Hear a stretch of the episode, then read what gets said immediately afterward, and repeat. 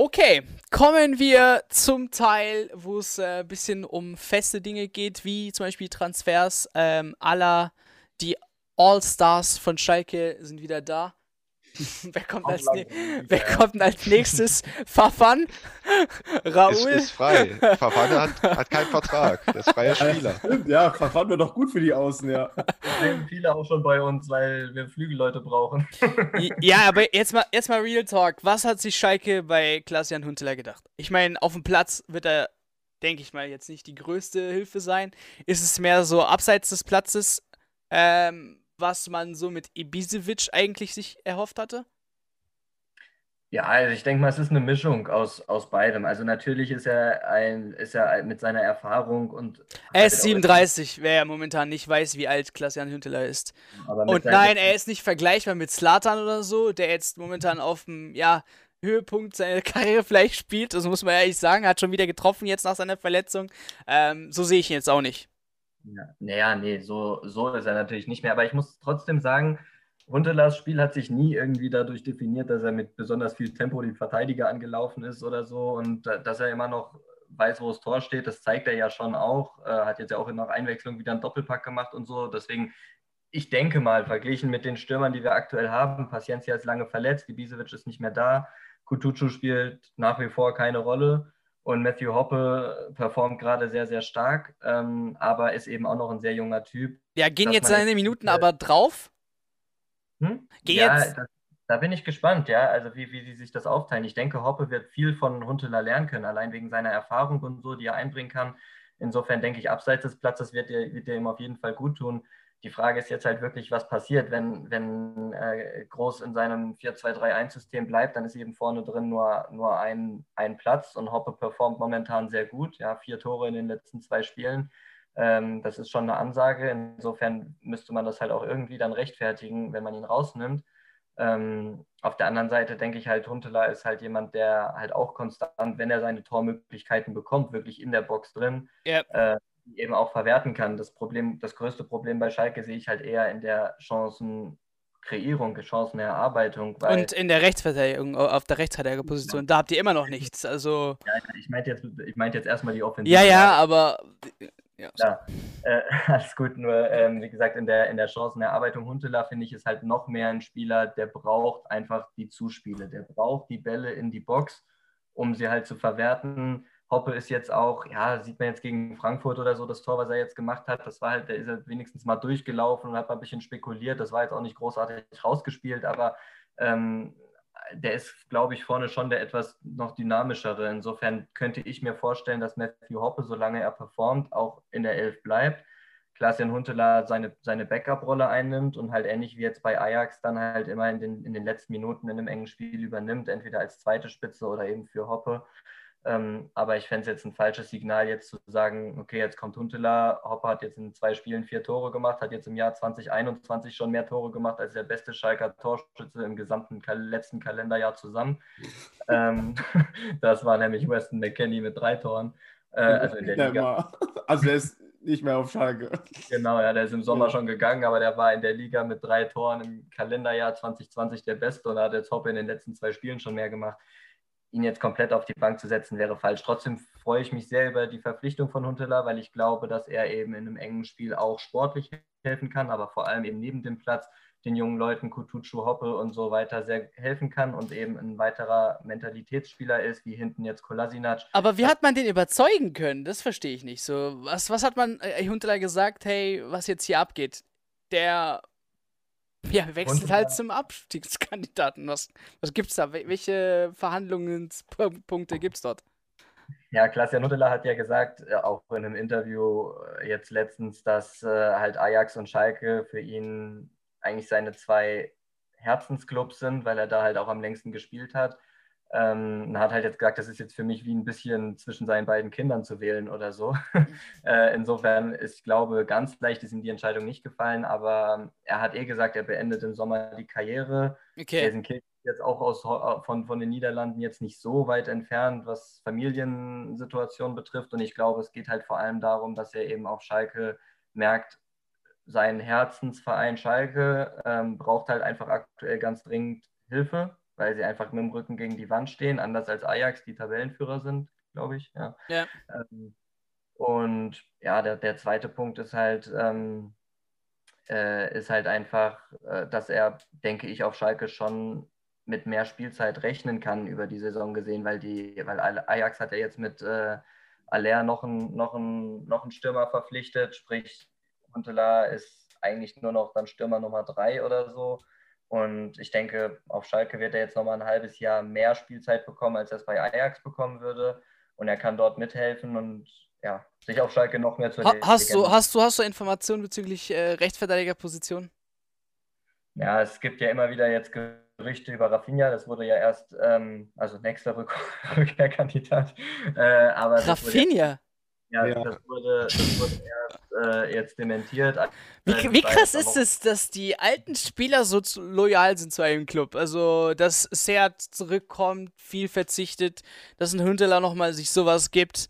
Ähm, ja, es ist schon verblüffend, Alter, mit was für eine Loyalität da die Spieler äh, ankommen.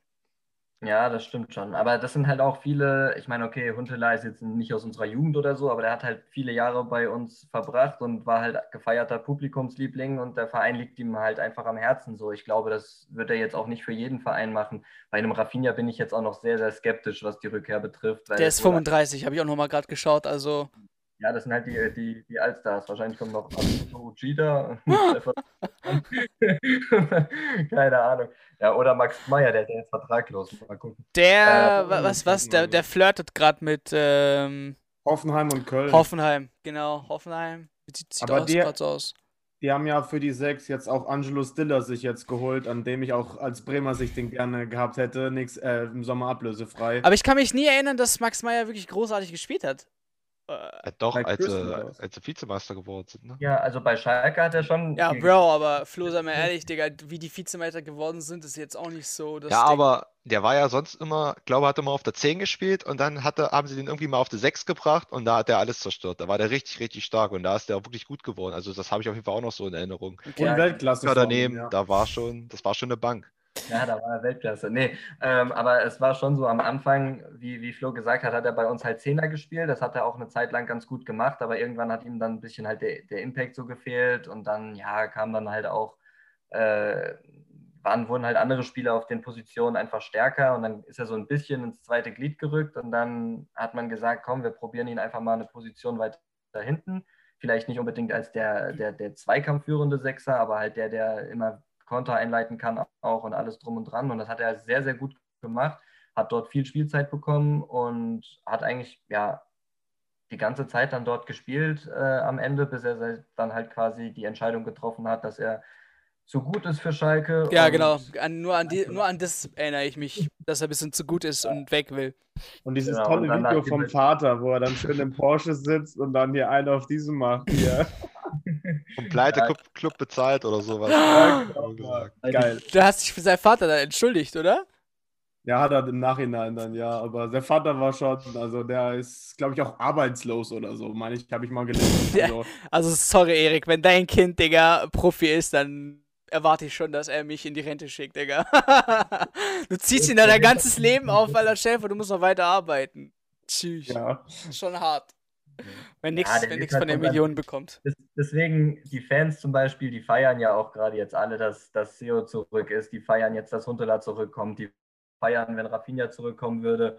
Aber bei Max Meyer haben sie ja gleich gesagt, äh, jetzt auch über Social Media und so, so, haben sie gleich gesagt, da sollen die Schalker bitte die Finger von lassen, weil er es einfach im Standing auf Schalke einfach ein bisschen verspielt hat nicht von der Leistung her jetzt, sondern einfach von seinem Auftreten her. Und da gab es ja noch so eine Schlammschlacht über den Berater und ja, ja. ja keine fairen Gesprächsverhandlungen geführt und hätte ihn nicht persönlich kontaktiert, sondern ihm nur eine E-Mail geschrieben und keine Ahnung. Und deswegen, da wünschen sich die Schalke-Fans, glaube ich, größtenteils, dass man die Finger von lässt. Mhm. Wobei man sagen muss, sportlich, ähm, nur jeder, der hilft, ist momentan eine Verstärkung. Okay, ähm, letzter Punkt zu Schalke. Wenn Name eventuell demnächst kommt, was ist am vorstellbarsten für dich oder ähm, welcher Spieler wird, denkst du eventuell auch noch kommen zu Schalke?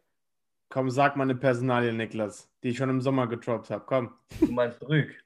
Natürlich. ja, der wäre natürlich auch ein, auch ein, äh, ein guter Kandidat. Also auf jeden Fall steht für mich fest, dass wir rechts hinten was machen müssen. Ich es ist aber wahrscheinlich, dass einer kommt. Das, so war es noch äh, meine Frage, jetzt im Winter. Ja, also ich, ich gehe fest davon aus, dass wir noch einen Rechtsverteidiger okay. verpflichten. Ludewig fällt lange aus. Timo Becker macht das jetzt die letzten zwei Spiele okay, hat aber auch schon gezeigt, dass er jetzt nicht über eine ganze Saison oder eine Halbserie oder so die Konstanz in Personen rechts hinten ist und sonst haben wir niemanden. Stamboli wird gerade dann auch auf der 6 gebraucht, wenn eben zum Beispiel ähm, Mascarell mal wieder verletzt ist oder angeschlagen ist, was ja auch häufiger passiert. Insofern brauchen wir definitiv rechts hinten was. Und da gibt es halt verschiedene Namen. Ja, so ein Rüg zum Beispiel wäre ganz cool. Äh, würde ich, mir, ich, würd ich auch sehr feiern. Ansonsten gibt es halt Namen im, im, als Gerüchte wie Rafinha halt, John Joe Kenny nochmal auszuleihen nach wie vor auch Da Costa, aber da glaube ich auch nicht dran. Der mhm. wird das nicht machen, glaube ich. Aber ich gehe schon davon aus, dass auf der rechten Verteidigerposition auf jeden Fall noch was passieren wird und vor allem halt auch muss. Mal die nächsten Wochen auch richtig schwer werden, gell? Jetzt Entscheidungsspiel gegen Köln, genau, dann ja. am Wochenende gleich gegen die Bayern und dann kommt Werder. Also da könnt ihr euch warm anziehen. Dann Leipzig, also. Ach du Scheiße, dann auch gleich Derby dann danach auch noch. Oh, wow, wow, wow, wow. Die nächsten sechs Spiele sind die, die, also die nächsten Heimspiele sind jetzt dann alle gegen ähm, Bayern, Dortmund, Leipzig. Für alle Zuhörer, ihr wisst, was wir in den nächsten Wochen dann labern. Nur über Schalke. Nee, kommen wir zum nächsten Namen und es ist.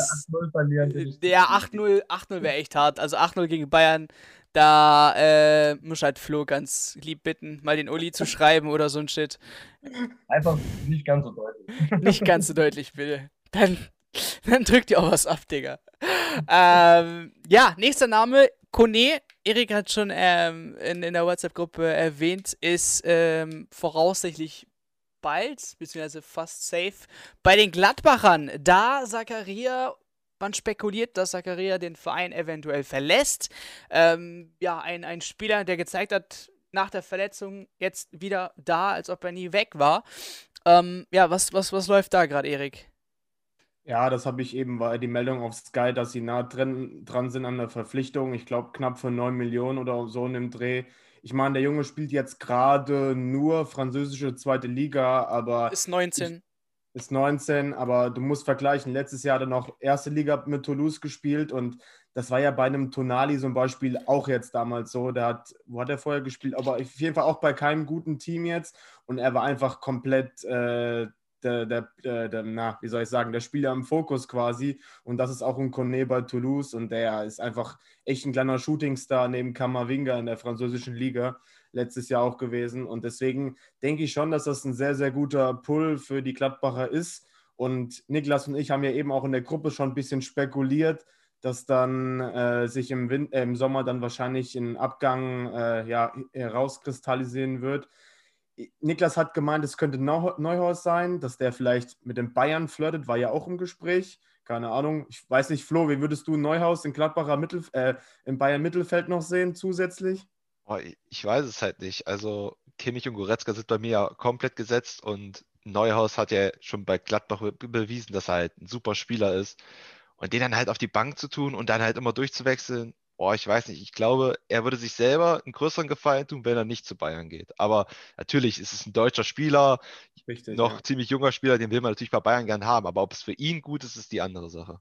Ich ja. glaube auch wegen äh, Nationalmannschaft ist das, glaube ich, eine ganz, ganz schlechte Sache. Ähm, wenn er in, in, in Lö äh, Löws Augen ja ein bisschen äh, äh unterm Radar kommen möchte und da halt Groß, Gündogan und so weiter vor sich hat ähm, und da nicht so viel spielt, äh, ist, glaube ich, auch seiner jungen Karriere erstmal nicht gut getan.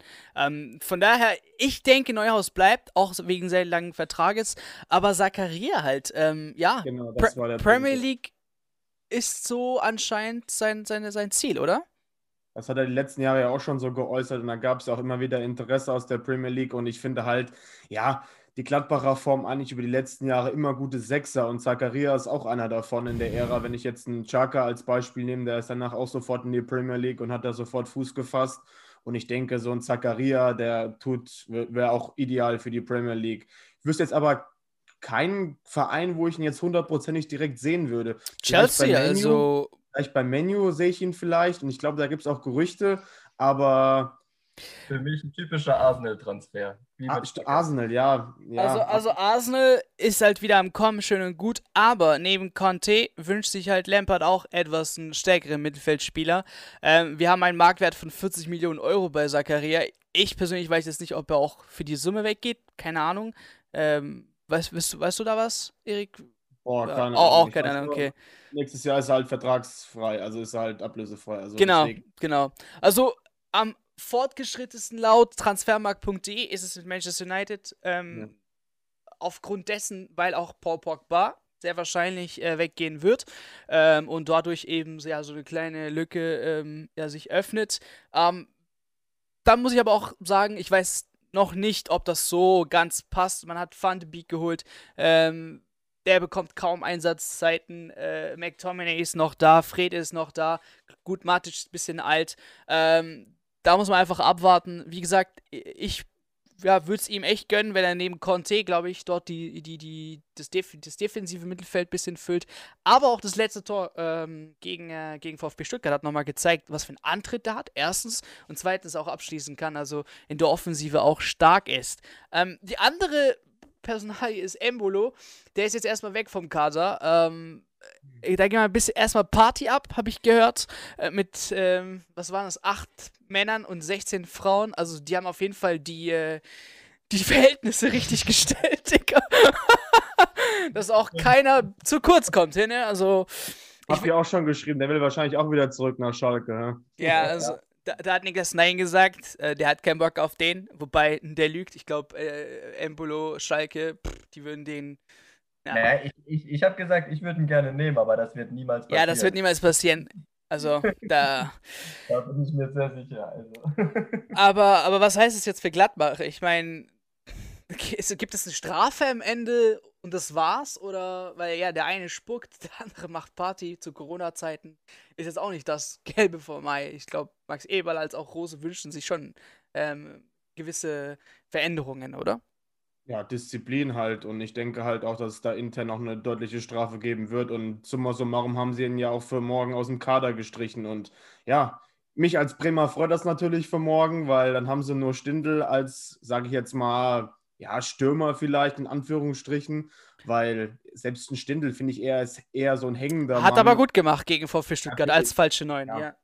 Und dann hat, ist Zakaria auch ab und zu mal in die Sturmspitze gegangen. Das ist mir halt auch aufgefallen dass sie sich da abgewechselt haben. Und da, ja, aber die Bremer momentan, muss ich wirklich sagen, steht auch in der Verteidigung ganz gut. Also wird, glaube ich, ein ganz geiles Spiel zum Auftakt der englischen Woche. Mal gucken. Und dann sehen wir uns ja nach dem Livestream. Dann kann ich auch nochmal meine Meinung zum Bremer Spiel dann sagen. Aber ja, also ich, ich gehe auch nach wie vor halt echt aus, dass das ein Zakaria am Ende sein wird. Der flirtet halt schon die ganze Zeit mit der Premier League und ja, ich denke trotzdem, das Scouting von Gladbach ist halt auch echt so gut, dass die ja, sich auf lange Sicht halt einfach auch in der Liga etabliert haben. Wenn ich jetzt überlege, dass die auch mal Jahre in der Liga, in Liga 2 jetzt hatten in den äh, 2010ern. Ich meine, Anfang 2010 haben sie noch Liga 2 irgendwann gespielt. Ähm, deswegen finde ich die Entwicklung bei Gladbach, die man da jetzt nimmt, mit so einem Namen wie ein Tyram. Allein wenn ich jetzt den Vater mir den Kopf erinnere, da kommt sofort direkt Kindheitserinnerung hoch. Also der aber auch wahrscheinlich gehen wird. Also ist ja, jetzt auch nicht ja. so, dass jemand äh, forever bei Gladbach bleibt. Sie sind jetzt drei Punkte hinter Union, vier Punkte hinter dem Champions League Platz. Ich glaube, international ist auch schon so die Anforderungen, äh, Anforderungen von äh, Gladbach. Ist das dann realisierbar, wenn solche Leute dann abspringen in Zukunft? Und Zakaria und so weiter und so fort. Ich denke halt ein bisschen, dass das eine auch das andere bedingt. Also ich meine, selbst die Personalie, also wenn wir, wenn wir jetzt mal davon ausgehen, dass Kone Zakaria ersetzen soll am Saisonende, ist für mich trotzdem deswegen noch lange nicht klar, dass zum Beispiel auch ein Neuhaus bei Gladbach bleibt. Sollte Gladbach verfehlen, ja. dann halte ich es nicht für ausgeschlossen, dass, dass er vielleicht sogar, weiß ich nicht, vielleicht sogar ins Ausland geht. Real hat Interesse an ihm oder sowas. Sprich, dann müsste Gladbach. Neuhaus setzen. Ja, das habe ich auch ja. gelesen, dass ja. Real an, an, an Neuhaus auch dran sein soll, weil die halt jetzt auch im Mittelfeld mittelfristig eben auch Ersatz brauchen. Groß wird nicht jünger, Modric wird nicht jünger. Die, die behinderte Transferpolitik hat einfach gerne mal drin, sorry, dass ich jetzt kurz so sage. Ja, Digga, die haben Ödegaard, also sorry, wenn ich Ödegaard Neuhaus vergleiche, äh, ich sehe sie, wenn sogar auf Augenhöhe oder so, wenn vielleicht Ödegaard ein bisschen talentierter, was auch immer. Ähm, Ödegaard ist halt offensiver, würde ich sagen. Aber ja. Ähm, Ja, Aber, da nochmal jemand zu holen, Digga, naja. Ist ja auch egal. Ich meine jetzt nur grundsätzlich, ich glaube schon, dass ein, ein Florian Neuhaus auch den Anspruch hat, halt international zu spielen. Und sollte jetzt halt Borussia Mönchengladbach es nicht schaffen, Dann Bayern München. Dabei zu sein, dann könnte ich mir vorstellen, dass, dort, dass es dort eben auch Vereine gibt, die Interesse haben. Ich glaube es jetzt zum Beispiel zwar nicht, aber selbst bei Borussia Dortmund würde ich ihn sehen. Der finde ich auf der 6 haben auch, haben auch Probleme. Also Das glaube ich aber nicht. Aber das haben, das sagen doch mittlerweile auch viele im Internet, der Sprung von Gladbach zu Dortmund ist nicht mehr Nicht der. Was so hat. Kramer, Kramer hat's War gesagt. mein Interview, ja. Genau, also ja auch nicht. Also ich labert er Scheiße oder stimmt das? Boah, ich weiß nicht. Also ich, ich, glaube immer noch, dass Dortmund immer noch die interessantere Adresse ist, weil einfach Gladbach noch nicht so den großen Namen hat. Aber ob du dich sportlich da nun weiterentwickelst, ja, du, wenn man jetzt Haaland oder sonst wen ne, sehen, ne, sieht, ne, die machen den Spieler kurzfristig richtig stark, auf eine kurze Zeit machen ihn richtig gut und verkaufen ihn dann wieder für richtig viel Geld. Ne? Und ob das dann Plus die Dortmund spielt natürlich immer international. Also wenn man es jetzt zu Gladbach vergleicht, die Ja. letzten Jahre, ja, Dortmund hat schon einen guten Schnitt international, immer Platz 2. Ähm, da wo sie sich wohlfühlen. Ja. Und ähm, ja, also ich sehe schon auch als Sprung von Gladbach zu Dortmund. Ähm, Erik hat Nein gesagt, warum? Ja, weil ich finde, man sieht jetzt nicht so krass den Sprung. Also mittlerweile Dortmund, ja, ich finde halt, das, das, das Ja, fangen wir mal an. Finanziell ist schon ein Sprung. Also ich glaube, dass Dortmund schon besser zahlen kann als Gladbach, oder? Das liegt aber auch an der Aktiengesellschaft, sind wir mal ehrlich. Aber von dem, von dem Umfeld her würde ich trotzdem tendenziell einfach in Gladbach bleiben. Also, Ja. keine Ahnung. Natürlich, die Kulisse ist in Dortmund geiler, sage ich jetzt mal, weil du einfach eine größere Fanbase hast. Aber ich glaube, dass es einfach in Gladbach viel, viel familiärer ist und dass man sich gerade als noch junger Spieler, und das ist für mich noch Neuhaus, sich da deutlich besser entfalten kann als jetzt zum Beispiel, keine Ahnung, ein ja, wie ein Bellingham jetzt in Dortmund, der wird sich halt auch entfalten, aber wie Flo jetzt eben gesagt hat, der wird jetzt da seine zwei, drei Jahre spielen und dann wird er wahrscheinlich seinen Breakout irgendwann haben, dann wird er für teuer Geld verkauft. Und für Neuhaus ist es, glaube ich, jetzt nicht der richtige Schritt, da jetzt zwei, drei Jahre zu spielen und dann irgendwo wieder hinzuwechseln.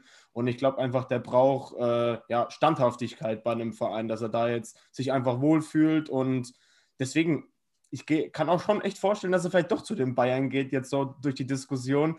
Weil ein Tolisso, ich weiß nicht, ob der mittlerweile jetzt noch so bei, bei den Bayern eine große Rolle spielen wird die nächsten Jahre. Und warum nicht? Es ist ein deutscher Spieler. Klar, er hat noch lange Vertrag, aber Zumal ich bin echt ein Fan davon, dass Goretzka mal ein bisschen offensiver spielt. Also der Typ, der erinnert mich, ich weiß nicht, bei seinen Abschlüssen immer so an Lewandowski. Und der, wenn er ist wirklich einer der gefährlichsten Mittelfeldspieler in der Bundesliga. Und ich glaube, das tut ihm nicht schlecht, mal so diese Müller-Rolle äh, ganz langsam so zu übernehmen, wenn sogar vielleicht besser zu machen. Keine Ahnung. Aber eventuell Goretzka ein bisschen offensiver und dann neben Kimmich jemand anderes. Das sind alles so äh, Gedanken.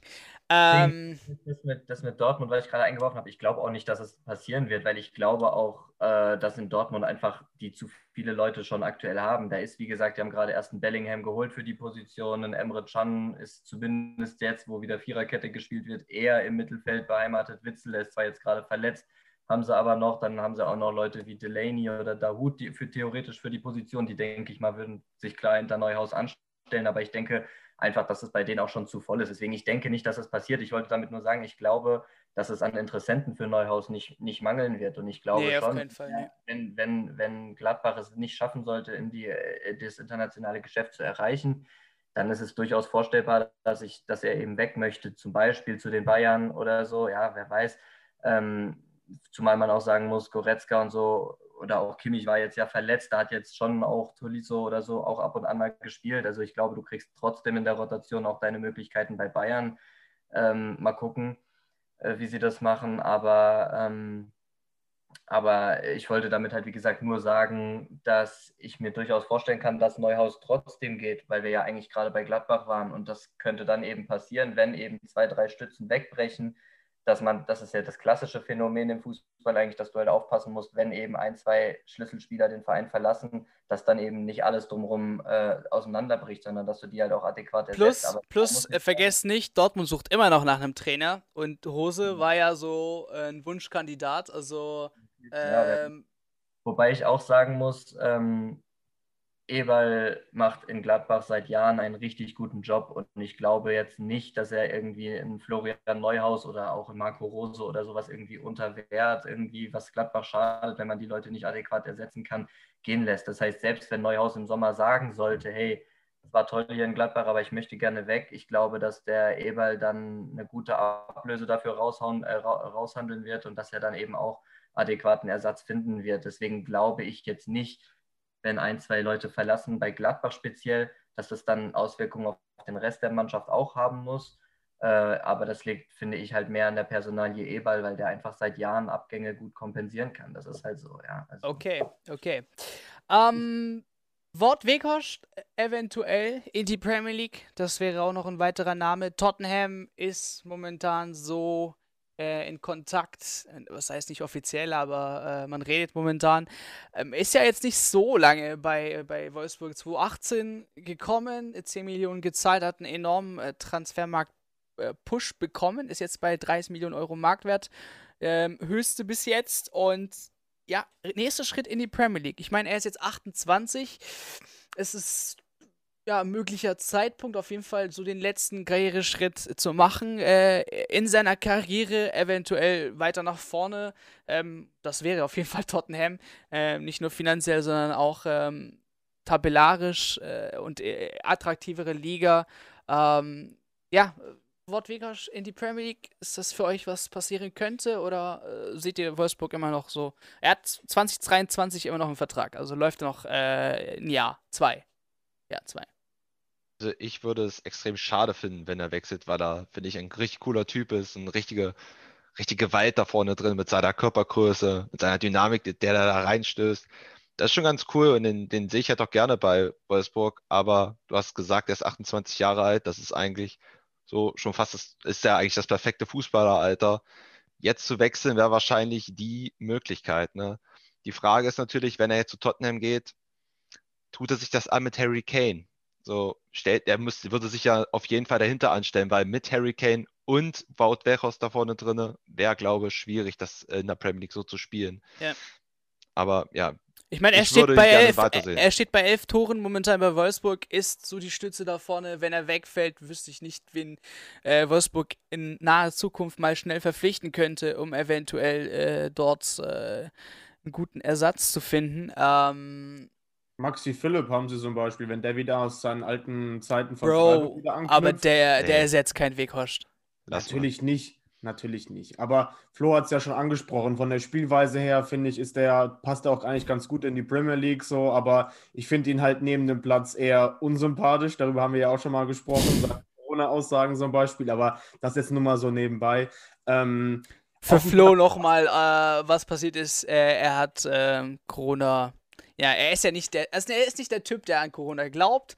Erik so. schon und äh, deswegen ja, mag Erik ihn nicht. Ich glaube an Corona, das ist jetzt auch wieder hingespenstig, aber als Mensch in den Medien darfst du dich nicht so äußern. Und Klar, dann hast ja. du zwei Tage danach hast du äh, Corona-Fälle bei dir in der Mannschaft und dann denkst du dir nur, ja, super, Veros, das hast du ja super hingekriegt, deine Aussagen. Und wenn ich da jetzt in der, in der, na, bei, bei Wolfsburg jetzt in der Social Media Abteilung äh, da gearbeitet hätte, den Tagen, glaube ich, hätte ich mich auch ein bisschen geschämt, so, weißt du, weil du jetzt bekannt geben musst, jo, wir haben jetzt Corona und vorher kommt da so eine Aussage und haben die halt auch auf Twitter immer ordentlich einen abbekommen halt, aber sie haben selber mit Humor damals genommen, so ist es ja jetzt nicht. Ja. Aber ich denke halt, ich denke halt trotzdem, wie gesagt, er würde gut in die Premier League passen äh, nur ich glaube halt, in der Premier League muss er sein Rumlamentieren und sein Rumdiskutieren abstellen, weil da ist die Spielweise halt deutlich härter als in der Bundesliga. Ja, das ja. bekommt momentan äh, auch unter anderem Gareth Bale zu spüren, weil der Labersack hat ja sich so beschwert bei Real Madrid, dass sie, dass sie ihn nicht spielen lassen. Aber siehe da, er ist einfach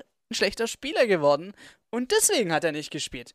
Und das hat auch Jose Mourinho erkannt und deswegen läuft auch Gareth Bale nicht bei Tottenham auf. So. Ähm, Dominik Kor bis zum Ende der Saison ausgeliehen an Mainz 05. Ähm, ja, hat jetzt auch unter Eintracht Frankfurt, fand ich schade. Also ich fand auch, er hat gute Spiele gehabt ähm, und jetzt bis zum Ende der Saison ausgeliehen. Ich weiß nicht, habt ihr was gehört mit äh, Kaufoption? Ich weiß, ich habe nur gelesen, dass es eine sehr, sehr teure Laie ist, aber jetzt um Kosten oder ob noch Optionen dahinter sind, keine Ahnung. Ja. Ähm, ja, wie, wie findet ihr diesen, diese, diese Laie von äh, Chor zu Mainz? Ja, ich, ich finde es halt zwingend notwendig, dass die Mainzer auf jeden Fall nochmal ein bisschen neuen Input in ihren, in ihren Kader bekommen. Ähm, ja, aber ob das jetzt ein Chor jetzt so ist, er bringt halt ein, ein, bisschen Aggressivität in das Spiel auf jeden Fall, der Mainzer. Weil wenn ich mich jetzt an das Bremen-Spiel zum Beispiel zurückerinnere, ja, haben die vielleicht so zwei, drei Fouls gemacht und äh, ich glaube, da wird der Kollege ganz gut reintun. Äh, ja, ich, ja, aber ich, von, ich glaube halt, der Schritt von Frankfurt nach Mainz tut ihm vielleicht ganz gut, dass er jetzt nochmal ein bisschen Push bekommt. Zumal es jetzt auch keine große Distanz, also sprich, er kann ja gefühlt weiterhin in Frankfurt wohnen, also es ist ja yeah. nicht so weit.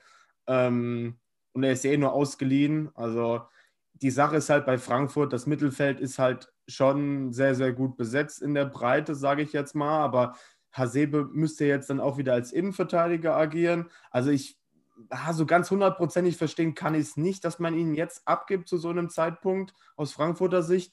Aber für Mainz ist es, glaube ich, sehr elementar, dass man jetzt noch was hat fürs, fürs äh, defensive Mittelfeld. Plus Abraham ist ja jetzt auch weg. Ähm, da wird jetzt auf jeden Fall in der Innenverteidigung eben was passieren müssen. Und ähm, jetzt da eben Dominic Kor äh, abzugeben, weiß nicht. Aber wenn du sagst, eine teure Leihe, anscheinend war das finanziell eben ein bisschen schmackhaft für, für die Frankfurter, um da Nein zu sagen.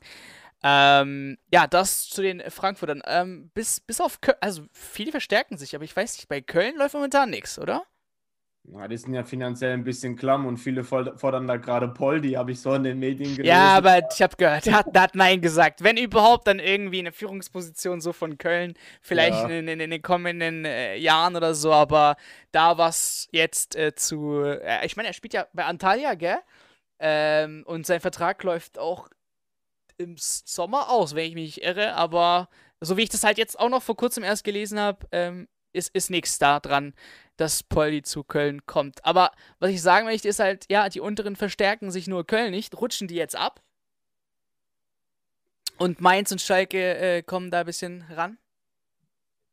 Ja, ich will das jetzt nicht zwangsläufig an den Transfers jetzt sehen, aber ich finde halt die Kölner Mannschaft in der Breite generell auch einfach nicht so gut. Das habe ich halt auch vor der Saison schon gesagt. Ähm, ich finde es gut, dass, dass Gisdol ähm, letztes Jahr, ich glaube Ende der wann war das, wo er angefangen hat, mittendrin in der Saison irgendwann, dass er da viel auf junge Spieler gesetzt hat, aber die, ja, die bringen jetzt auch nicht mehr so den großen, äh, ja, den großen Push jetzt in die Mannschaft wie Noah Katterbach oder in, wie heißt der über außen, Jakobs, der ist, glaube ich, auch noch verletzt.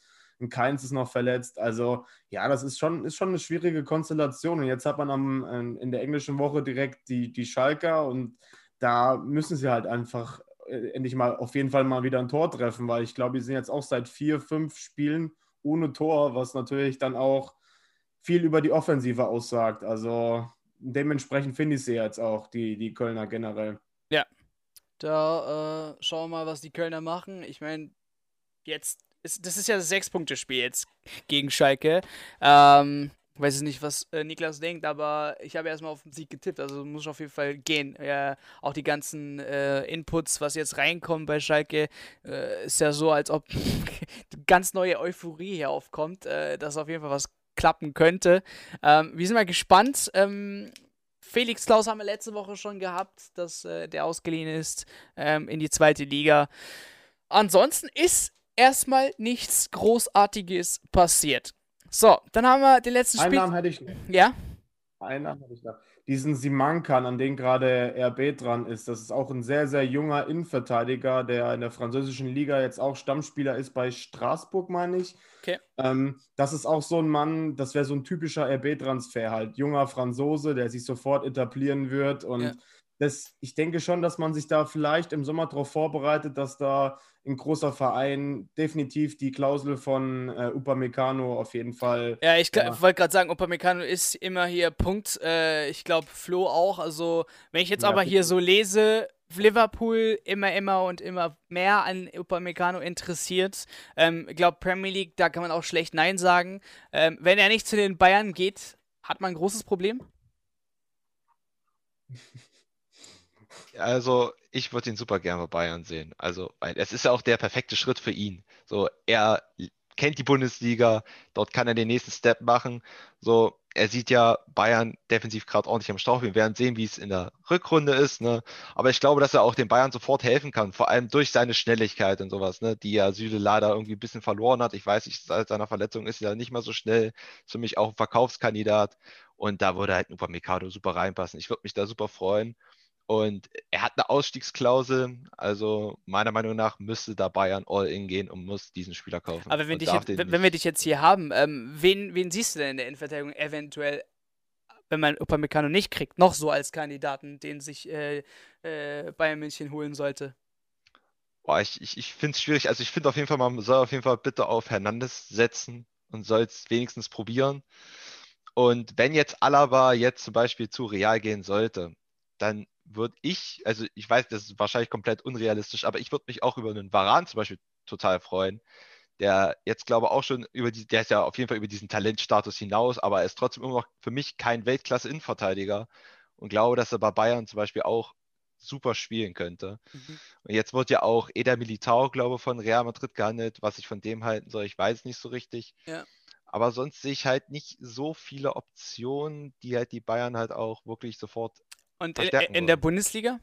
Gibt es da nicht irgendeinen Namen, wo du denkst, Gibt's okay. Noch einen Namen wieder raus, ja, ja. ich weiß nicht, ob, ich, weiß nicht, ob du hinaus willst. Marvin Friedrich von Berlin. Wahrscheinlich. Den brauchen wir sofort. Bro, er ist einer der besseren, besten, einer, ja, doch einer der besten Innenverteidiger momentan. Ja. ja, auch äh, Spielaufbau, Tempo, also Deutsch, was gibt's noch? Aber Franzose wird ja auch passen. Ja, Bayern haben ja genug Franzosen im Team. Deswegen, ich glaube auch, die Bayern gehen bei Upamecano so all in, das glaubst du gar nicht. Also. Was heißt all in gehen, Bro? Ich glaube, die 42 Millionen kann sich jeder leisten. Ah. Ja, aber, aber halt Prämien. Ja. Prämien halt und sowas. Ja. Aber ich glaube. Was? Nein, also sorry, aber Alter, äh, in der spanischen Liga ist Barca äh, real locker in der Lage, äh, die 42 Millionen auf den Tisch zu klatschen. In der Premier League allein 5, 6 Mannschaften ähm, und so weiter und so fort. Also selbst Paris wird da auf jeden Fall nochmal 42 draufklatschen. Das juckt die eh nicht, ob die den kriegen oder nicht. Also die 42 sehe ich nicht als kleines Problem. Nur, wer macht es ihm schmackhaft, da zu kommen? Das ist halt die Sache. Was willst du Upamecano erklären? Er kommt von RB Leipzig, Champions League Mannschaft. Dann ist Champions League natürlich Mindestanforderung, aber das ist auch kein Kritikpunkt mehr, sondern selbstverständlich. Dann geht es nur noch um Handgeld, was auch immer, finanziell, äh, was er verdient, äh, welche Minuten der kriegt, welche Rolle und so weiter und so fort. Und aber ich, ich glaube, ich bin da komplett bei Flo. Also ich glaube, also erstmal, die Bayern wären dumm, wenn sie da nicht halt mitziehen finanziell, aber wie du sagst, das können mehrere Vereine machen. Ähm, aber aus Upameccanos Sicht, ich bin komplett bei Flo. Ich glaube, es wäre für ihn wirklich das Perfekte, wenn er auch aus, egal wer da anfragt, wirklich zu den Bayern geht. Das ist für mich der perfekte Club für ihn, weil er erstens viele Franzosen um sich rum hat. Mit, äh, zweitens, er kennt die Liga. Wenn er jetzt die Liga wechselt, es gibt so viele Beispiele für Leute, die erstmal Akklimatisierungsschwierigkeiten in der neuen Liga haben. Und drittens, bei gewissen Vereinen hat er eben auch gewisses Konkurrenz. Bro, Van Dijk ist von. Ja, ja, Southampton. ja schon, aber da hat sich auch äh, nicht in England äh, so zu den besten Spielern entwickelt. Also der war bei Southampton im letzten Jahr auch einer der besseren Innenverteidiger. Also so ist nicht. Er kam auch vom Holland so. Ja, natürlich, aber das sind genau die Dinge, zum Beispiel bei Liverpool, ich, ich denke, ein Upamecano in Topform wird bei den meisten Vereinen schon spielen, aber bei Liverpool, wenn die alle fit sind, hast du einen Van Dijk, die haben selbst einen, einen, äh, mit Joe Gomez noch einen. Den, ja, aber mit Joe Gomez sind sie nicht zufrieden zum Beispiel, so als, ja. als Starter Innenverteidiger sozusagen. Genau, ich glaube einfach bei den Bayern. aber seien wir mal ehrlich, Van Dijk, äh, äh, Van Dijk Upamecano wäre schon nicht witzig, A und unfair. Also ja, aber ich, ich denke, ich, ich mal gucken, ich bin mir auch noch nicht 100% sicher, aber ich könnte mir auch vorstellen, dass Liverpool sogar jetzt im Winter noch was macht für die Rückrunde. Mal gucken. Ähm, aber ähm, wie gesagt. Der möchte nur sein Osan Kabak weghaben. Der geht wieder zu Milan. Denkst du, fuck, wir brauchen Geld, Alter. Am besten eine Laie. Am besten eine Laie, ich glaube. Ja, ja, genau, Laie wieder 3 Millionen. Und die zahlen sein Gehalt, Bro. Das wäre doch einer für die Bayern, mein Spaß. Lass mal. Nee, aber ähm, wie gesagt, ich denke halt auch, dass er halt einfach ja ak aktuell auch mitbekommt, was die Bayern für Defensivprobleme haben. Und ich glaube, er kennt die Liga, er würde in der, in der Mitte von vielen Franzosen sein, sozusagen, ja, egal ob ein oder auch wenn er vielleicht nicht so viel spielt, ein Hernandez, ein Pavard, ein Saar, den sie geholt haben. Die haben so viele Franzosen im Team, Coman. Ich glaube, der könnte sich halt auch viel schneller akklimatisieren, auch sprachlich und so, halt Anschluss, weil er einfach dort Landsmänner hat. Er würde ziemlich sicher dort. Kann er kein Do äh, Wort Deutsch? Ein bisschen mit Sicherheit schon, aber man fühlt sich ja trotzdem meistens Ja, mit klar. Landsleuten auch oder so. Außer, ich, das, aber das verstehe ich nicht. Außer die Person ist scheiße. Dann ist ja egal, aus welchem Land der kommt, oder? Ich meine, wenn ich ein. Ja, ist halt wenn, ja, wenn, wenn du ein Deutscher bist im Ausland, da ist noch ein Deutscher, aber ist voll der abgefuckte Wichser, also du hast keinen Bock auf den, dann ist es scheißegal, ob der Deutsch ist oder so, weißt du, was ich meine? Ja, aber natürlich, aber es ist ja schon so, dass du oft dich dann halt wohler fühlst, wenn du irgendwie bei deinen Landsleuten bist. Und wie gesagt, er kennt die Liga, er würde spielen, er würde jedes Jahr Champions League spielen, er wird Titel gewinnen. Die Bayern werden sicherlich auch Halt, er wird Titel gewinnen, äh, Bundesliga und DFB-Pokal, so, ja, Champions League ist noch was anderes. Aber Titel, so, das ist halt so dieses safe Ding. Ja, Äh, ich meine, ich, hab- ich guck ja auch Basketball und so, das ist dieses Durant Golden State äh, Warriors Ding, so weißt du, was ich meine? So zu diesem safen Platz gehen, wo ich eventuell was holen werde.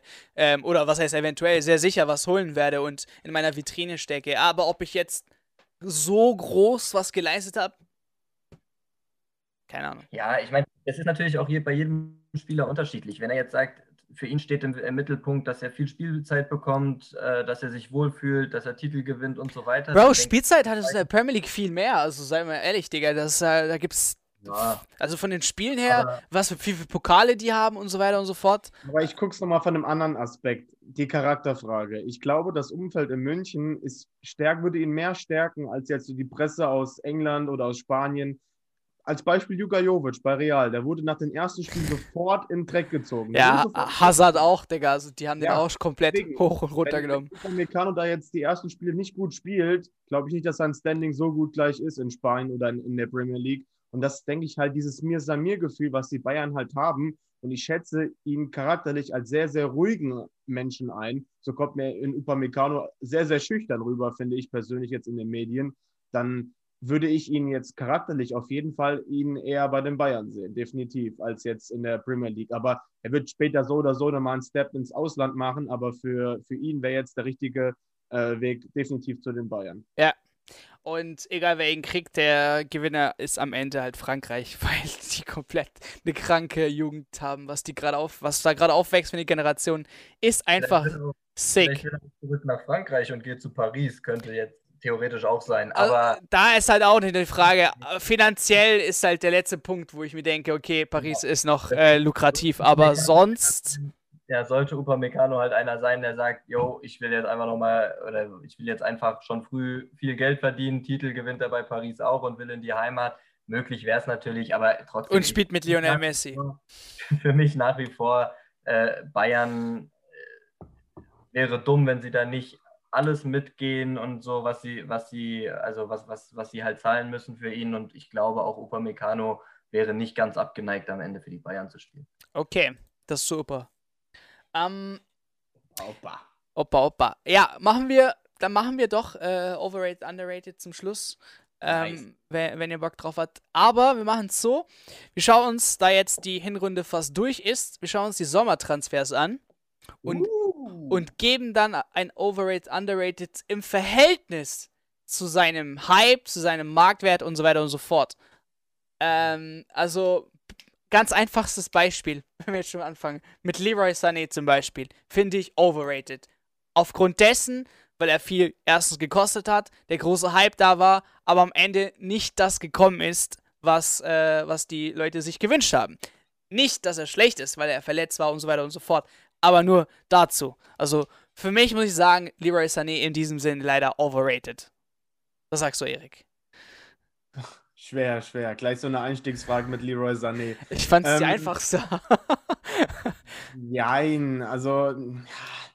Aber ich finde ihn momentan halt auch noch zu overrated. Vielleicht hilft er dem- Was, was die Medien draus gemacht haben, klar, in der Premier League war er bei Man City auch in manchen Spielen absolut Licht und absolut Schatten.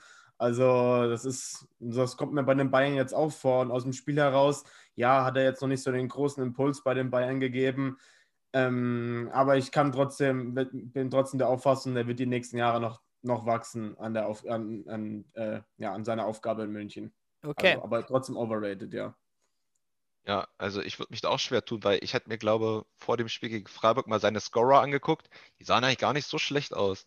Aber, Aber Flo, da muss ich dir sagen, das ist bei Bayern München so, ne? Also, ja, guck mal, seine Tore zuletzt waren echt geil, Alter. Auch dieses Robben-Ding-like äh, in die Mitte ziehen. Aber da muss ich noch mal was ganz kalt Großes sagen. Auch Robert Lewandowski, die größtenteils die Tore. Das ist aufgrund dessen, weil Bayern München in der Kompaktheit eben so eine gute Mannschaft ist.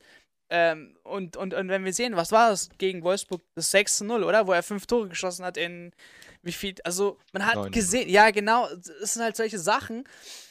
Ich persönlich wüsste nicht, ob das in der Premier League zustande gekommen wäre. So. Das, ähm, äh, ja, also Ja. Scorerpunkte da, aber wie spielt er denn so in, in, in dem Verhältnis? also, also mir gefällt das ja eigentlich nicht so richtig, was er spielt, weil er nicht mit äh, Verteidigung Ende mit reingeht. Gut, gegen Freiburg hat er zwei super Szenen gehabt, wo er da den Ball hinterher sprintet und mit in die Verteidigung geht und sich den Ball holt. Da hat man mal wirklich was Positives gesehen, aber sonst, er verliert den Ball und bleibt stehen. Oh, und das gefällt mir halt gar nicht. Deswegen, ja, andere gehen da richtig mit zurück. Das hat er jetzt gegen Freiburg auch gut gezeigt. Ich hoffe, das zeigt er jetzt in der Rückrunde häufiger. Okay. Also auch overrated für dich. Overrated. Ja. Okay. Niklas, so, sorry, so ist mein, wo ist mein Bin- Finger? So. Ich bin vielleicht da ein bisschen voreingenommen, weil ich einfach Leroy Sané liebe aus der Schalker Jugendzeit damals noch und so.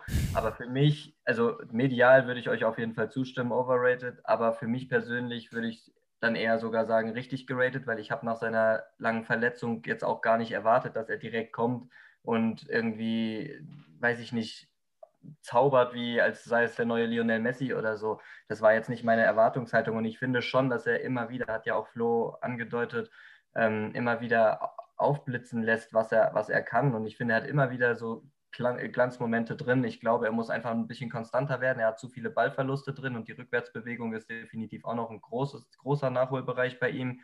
Ähm, aber von mir persönlich aus war jetzt die Erwartungshaltung nicht so, dass er kommt und direkt der Flügelmann Nummer 1 wird und Gnabry da, also stärker ist als Gnabry und hier die Bayern äh, in allen Belangen komplett tragen wird oder so. Insofern würde ich sogar sagen, es ist noch ausbaufähig, aber es ist noch richtig geratet, aber medial, was da auch um ihn gemacht worden ist und mit der, was für eine starke Verpflichtung ist es schon, schon eher overrated. Okay, bleiben wir bei meinem Angreifer und zwar Patrick Schick.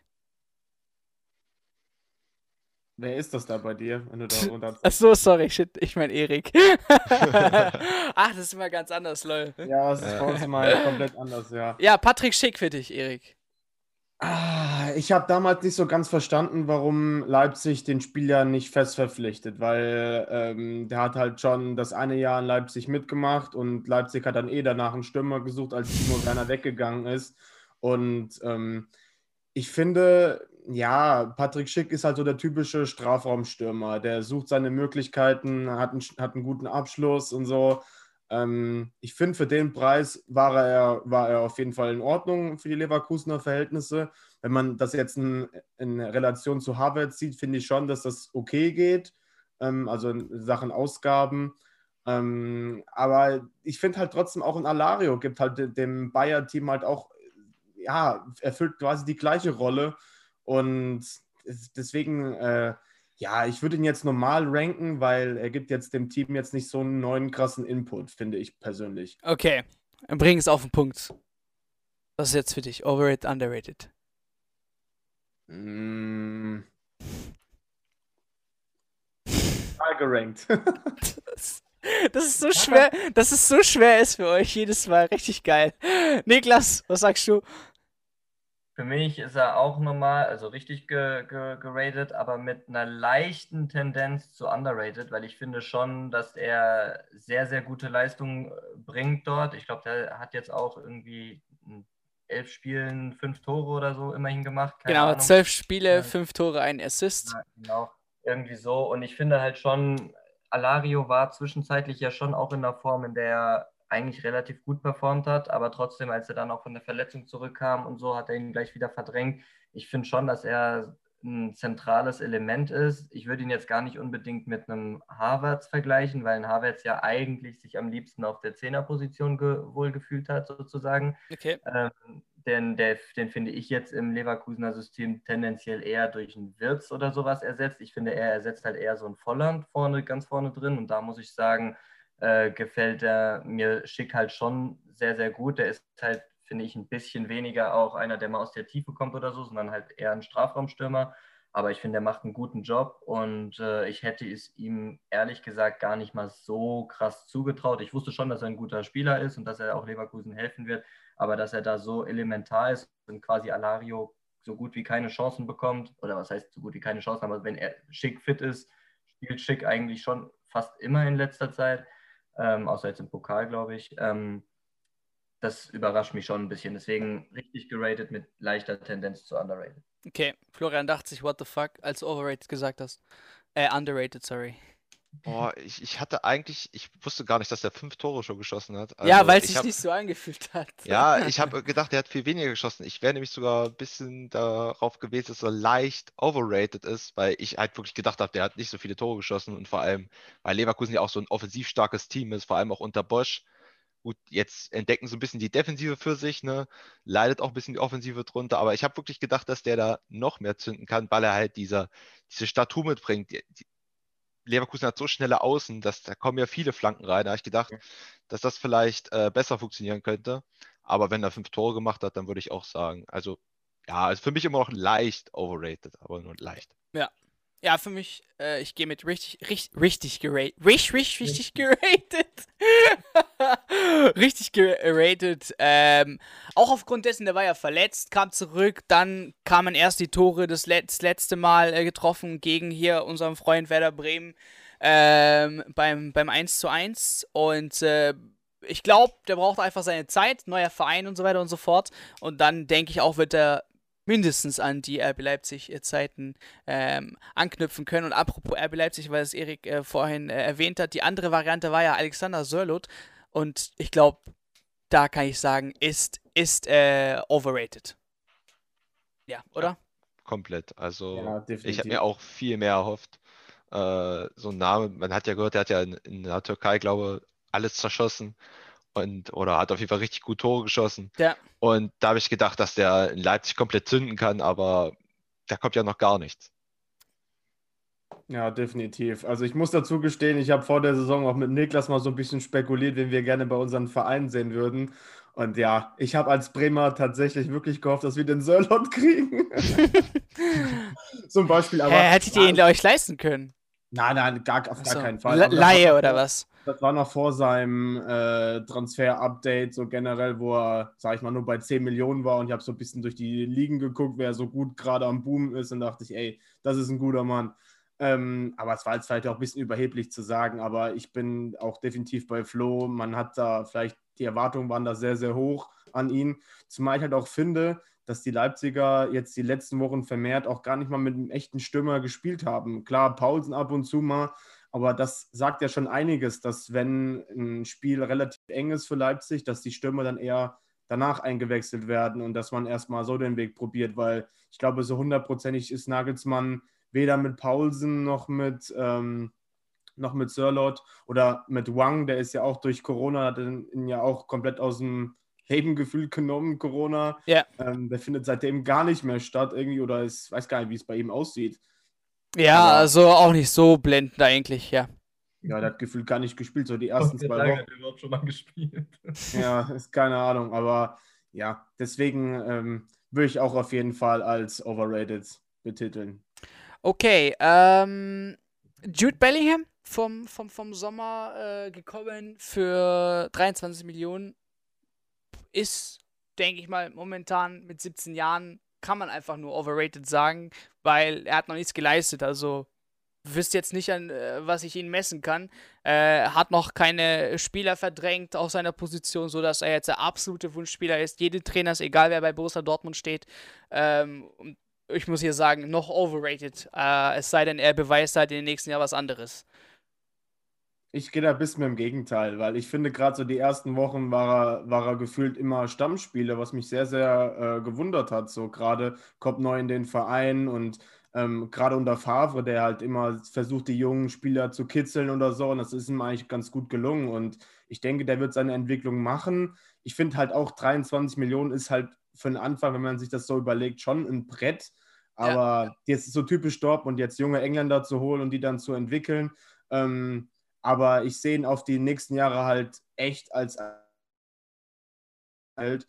Und ähm, ich würde trotzdem echt deswegen mit underrated gehen, weil ich echt nicht zuget ihm zugetraut hätte, dass er schon so, so viel Spielzeit bekommt bei den Dortmundern.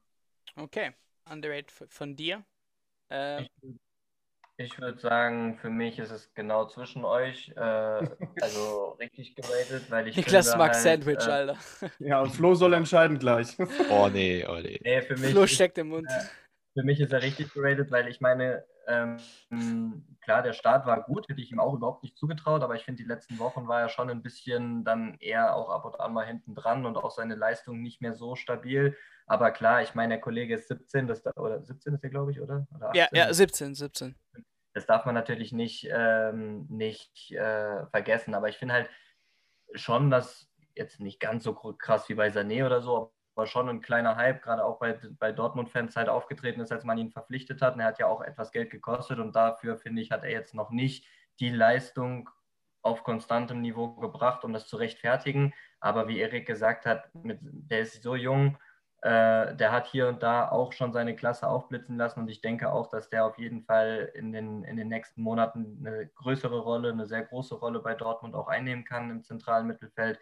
Deswegen würde ich sagen, noch hat er es nicht gezeigt, aber ich sehe auf jeden Fall das Potenzial, dass er explodieren kann und deswegen richtig geratet. Okay, dann, ähm, achso, Flo war noch nicht, sorry, gell? Du musst Ja, entscheiden. also, ja. also wenn ich mich jetzt entscheiden müsste, würde ich eher sagen, ob vor allem aufgrund der Ablöse 23 Millionen für einen 16-Jährigen, sage ich eher kleines bisschen overrated.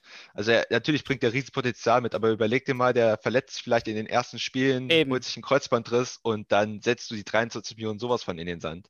Aber seine, seine Ansätze sind wirklich richtig stark und ähm, ja, ich glaube auch, dass er auf jeden Fall eine ganz tragende Rolle spielen wird. Für eine Saison wird er eine tragende Rolle spielen, weil danach wird er wahrscheinlich dann weg sein.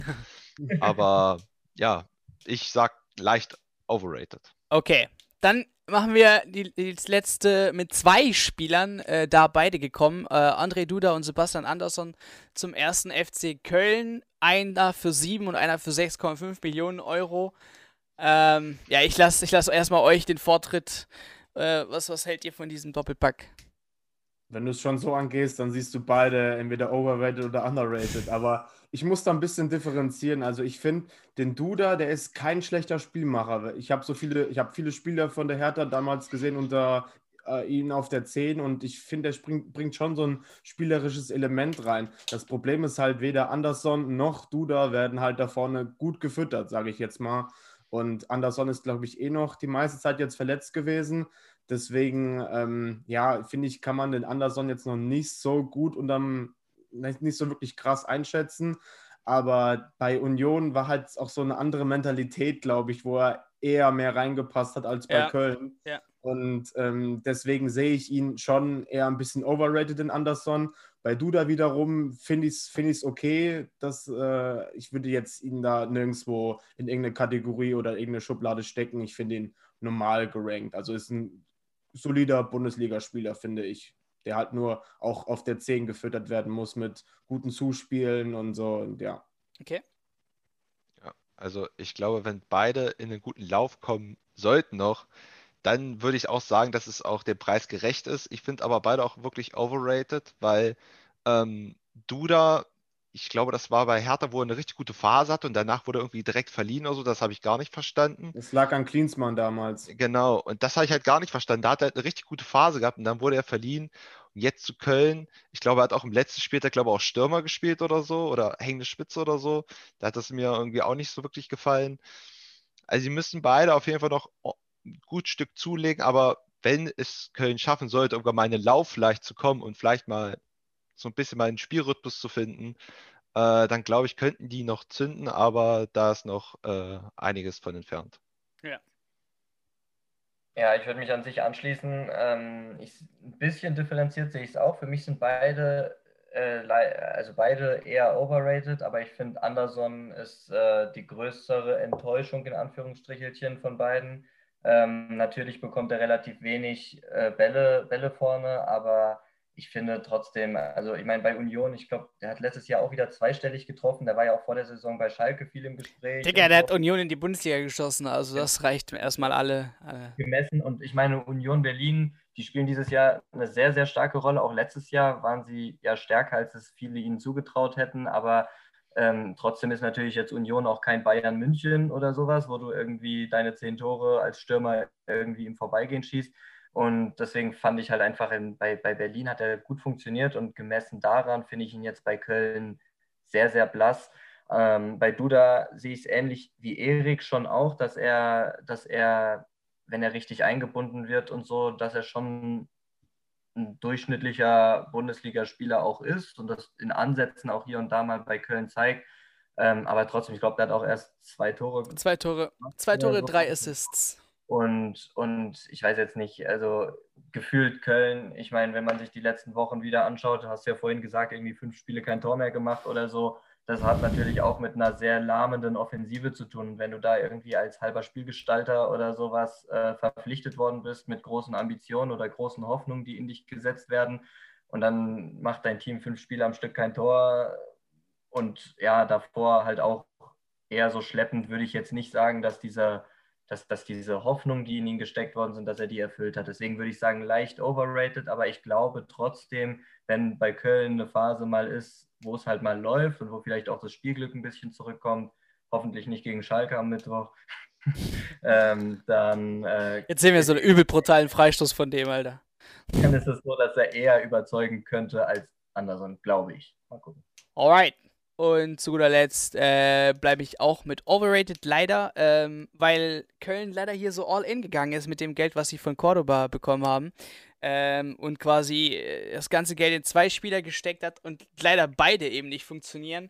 Ähm, das ist halt richtig, richtig bitter und man befindet sich eben da unten. So, das war Overrated, Underrated, ähm, die etwas längere Version, da Erik und Niklas nie einen Satz raushauen können. Das fällt ihnen richtig schwer. Ich weiß nicht, reden die im Studium auch so, so viel? Nee. Es geht. es geht. Wäre mal gut, wenn ihr dort äh, längere Antworten findet. Ähm, ja, aber wir sagen auf jeden Fall Danke äh, für, für das Einschalten, Leute. Freut uns. Ähm, wie gesagt, es könnte sein, dass die Folge jetzt schon die zweite Folge ist, irgendwann mal am Freitag oder Samstag. Also nicht wundern. Ähm, ich sage auf jeden Fall Danke auch an Niklas Erik und natürlich an Flo ähm, für, für die Zeit. Und äh, wir hören uns natürlich auch dann auch nächste Woche bei einer weiteren Podcast-Folge. Und wie gesagt, immer wieder abonnieren oder einen Freund empfehlen, hilft natürlich diesem äh, Podcast sehr. Also bis zum nächsten Mal. Macht's gut. Ciao, ciao. Okay, Episode ist vorbei. Vielen Dank fürs Zuhören. Bitte, bitte, bitte, bitte lasst unbedingt ein Review oder ein Abo da. Das hilft sehr diesen Podcast und vielen Dank nochmal fürs Einschalten. Bis zur nächsten Folge.